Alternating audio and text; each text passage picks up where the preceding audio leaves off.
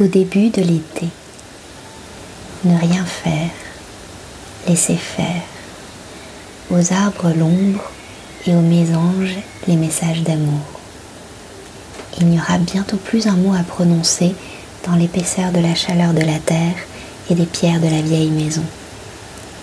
La langueur salvatrice court avec précaution de nos chevilles à nos nuques engourdies. La pâleur de la lumière trop vive invite au noir et aux étoiles bruissantes dans un rêve infini de grillons.